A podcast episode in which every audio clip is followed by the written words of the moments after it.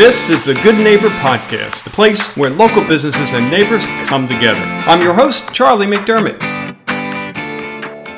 Welcome to episode number 775 of the Good Neighbor Podcast. Today we have Michael Egan, his company Global Roofing and Contracting. Mike, how you doing? Uh, I'm doing well. Thanks for uh, appreciate you having me here. Yeah, yeah. Well, hey, thanks for the peace of mind. I, I, love the fact that your website has that on there because that's the first thing that, that comes to mind. I, have been there uh, years ago. Uh, there was this uh, little storm called Irma that um, kind of stripped away our peace of mind and our roof. you and a lot of other people, yes. so uh, thank God, yeah, your your company is around. So let's start there, Mike. Uh, Global Roofing and Contracting. Fill us in. Well, I started the company in 2004. Uh, I had been in the roofing business for a while, um, and I was working for another contractor. And uh, I started uh, doing work in 04 uh, over on the other coast that year. I don't know if people remember, but there was a series of four hurricanes that hit in 2004, and then Wilma hit again in 2005.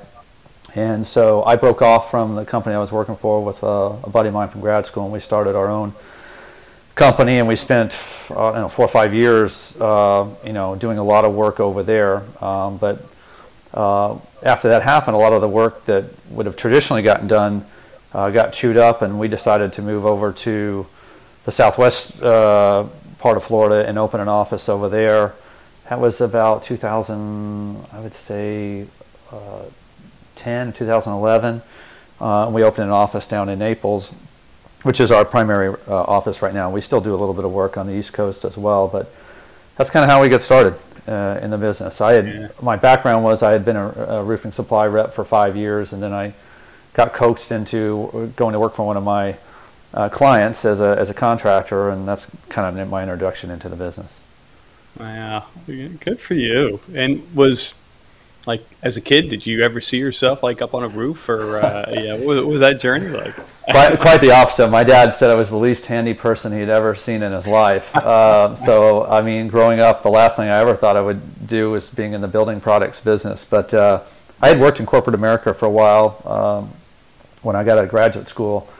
Uh, and I just didn't like the freedom that it allowed. I didn't. I just wanted to do something outside where I could be in charge of my own schedule and a buddy of mine, this I was in Texas at the time, had been working for a roofing manufacturer, and um, there was an opening in a distributor that needed an outside salesman. He really enjoyed the business and said, "Hey, this is a good fit for you." And uh, I decided to make the jump, and that's kind of how I got into the, the building products industry, and then uh, and got my background.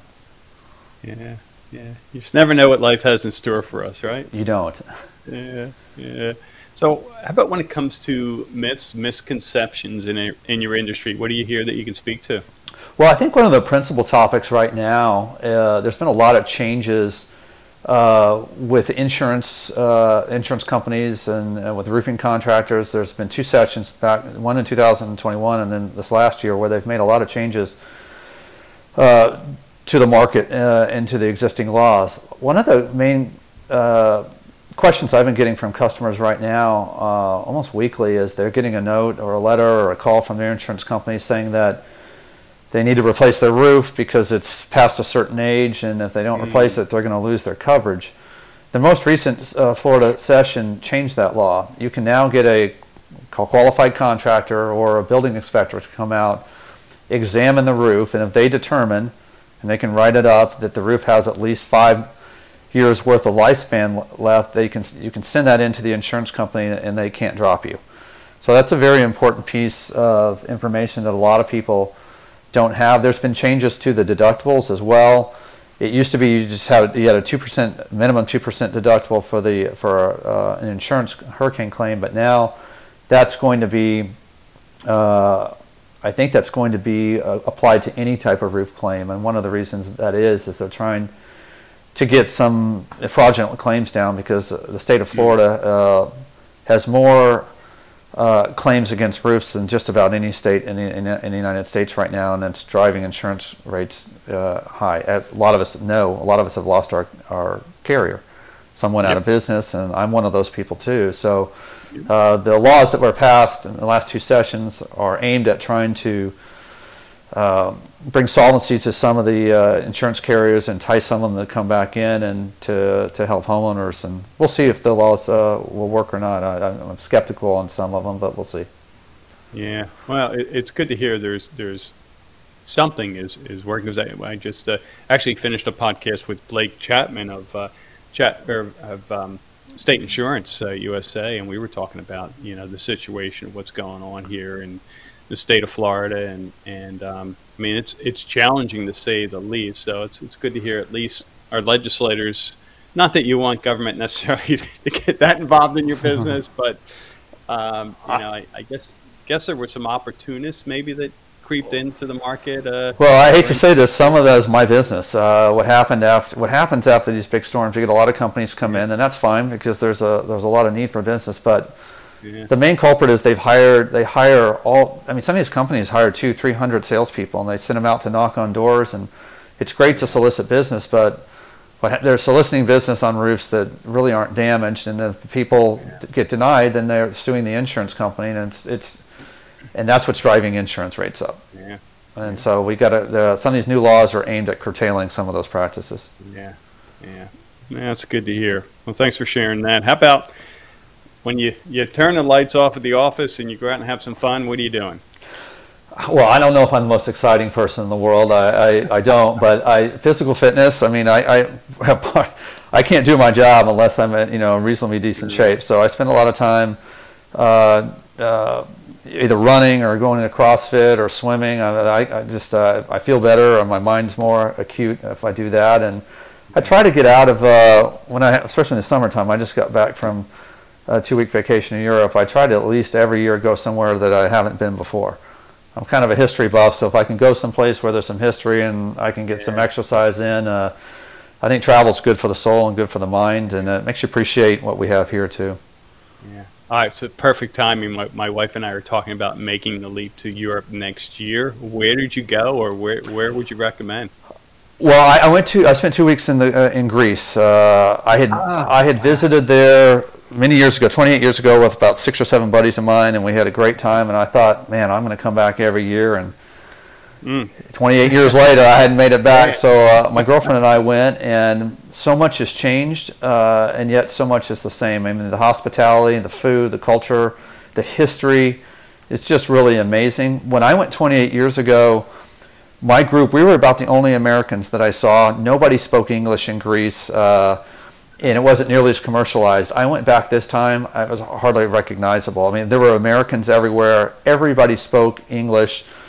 It was a lot more expensive, but uh, depending on where you go, uh, Mykonos is extremely expensive, one of the islands. But um, the views and the food and the culture and uh, was was every bit as memorable as it was the first time. And uh, if anybody, if you can get to Greece once in your life, uh, I'd highly recommend it. There's just really I, have done a lot of traveling. I, I don't know any place. I, I can't think of any place like it. It's very unique. Yeah. So I would highly encourage. If you can get down there, it's it's, it's a fantastic place. Okay, it's on the list. That's good. Every you, weekend, you won't you won't be disappointed. There are lists, so I like that. Yeah. Uh, so how about when it comes to uh, life challenge, hardship, Mike? What comes to mind A period of time you were challenged, you got through it? Looking back, you can say because of that, I'm better for it. I'm stronger. Well, it's funny because when I said earlier in your podcast that when we start, my buddy and I started our business in 04, uh, when all those hurricanes hit, there was so much demand from the suppliers, and because we were a new company, no one would give us credit, store credit. And we had made the commitment to set up our company, and we had guys coming to work for us, and no suppliers would sell us. So we kind of found a niche in the market at the time, we had had a lot of experience doing wood shakes in other parts of the country, and nobody seemed to be going after those. So I called a friend of mine who worked for a, a shake manufacturer in, out of Canada and said, "Listen, nobody will sell us tile or shingles. Yeah. We're going to try to sell wood. What can we do?" And we he knew a, a trucker who had a big lot down in West Palm Beach, and they brought all these shakes down from British Columbia. We started our own supply yard and I had a good relationship with him. The trucker would deliver our all of our shakes, and we went to Home Depot and bought the metal and underlayment because no one else would sell us, and we kind of started our own supplier. We didn't know what the heck we were doing, to be honest with you. We didn't know if it was going to work or not, and it turned out that we kind of cornered the market. Nobody else could get wood or yeah. wanted to bring it in, and we did extremely well. And after about a year and a half, uh, people started calling us, "Hey, we want you to buy over here," and kind of changed the tune. But I mean, if I had known going in uh, what we had to overcome during that, I probably would have never done it. I was a lot younger and stupid at the time, so I just we we just made it work. And I think the the thing that I learned is that you can't let obstacles deter you from your ambition or your dreams. You just got to find a way to work the problem. Well, you know, and, and, it sounds like for you it was all about action. I mean, you, you could have just like been petrified, you and your partner, and, and go, oh my God, goodness, you know, there's no way this is going to be successful. We should just close up shop. But you, you, you took action. So, you know, it's funny you brought up the cedar shakes um, and, the, and the cedar, was it cedar shingle roofs? Mm-hmm. Uh, because we come from Pennsylvania and those roofs were everywhere, and they're gorgeous looking.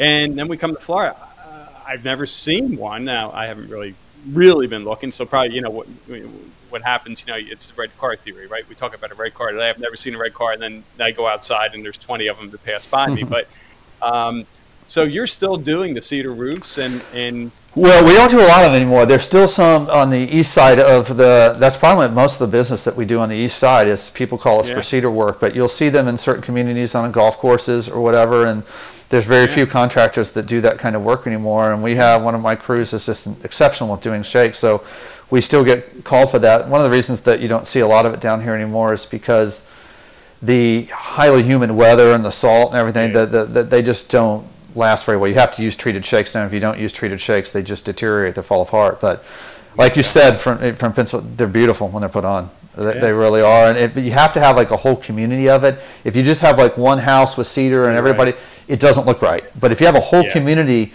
with wood, it just has. I don't think there's anything that is rich or as majestic looking yeah. as a cedar shake roof. Yeah, yeah, that's that's funny.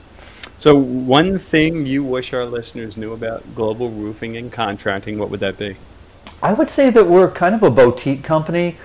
Um, uh, we just have a different business strategy. There's a lot of big companies that are, uh, you know, that you hear about, and there's a lot of them that came in, and I and I guess I'm more of a micromanager. So uh, when you get a big company, you don't know who the salesman's going to be, you don't know what crew you're going to get, and that totally varies in quality. All the guys that have worked for me, the, the, my crew chief who manages all, he's been with me for 18 years. A lot of the guys that work hmm. for me have been with me, which is almost unheard of. So when when people contract with us, I tell them, you know exactly who's going to come out and install your roof.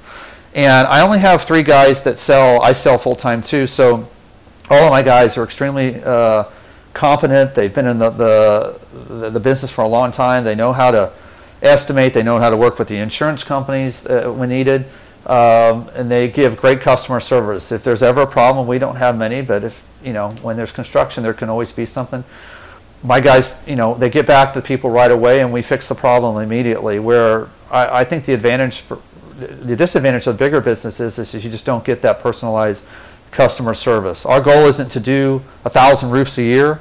Some guys do that. Good, good on them we, we want to do a certain amount of roofs a year and just take care of our people. Um, we're going to do it right. We may not be the cheapest person because you're going to get good laborers. We pay our guys well, and that's why they stick around. It's kind of a family atmosphere, and yeah. and um, and that's why we don't have any problems. Yeah, yeah, yeah. It's a different model, and uh, one that can be very, very successful for both. Yeah customer and the business. Well, it's just a lot less stress on me too. I don't like problems, and you know, if you if you're going to run, you know, 50 sales guys and do X amount of business, it's a lot more headaches, and I just that's not something I'm I'm interested in. Yeah.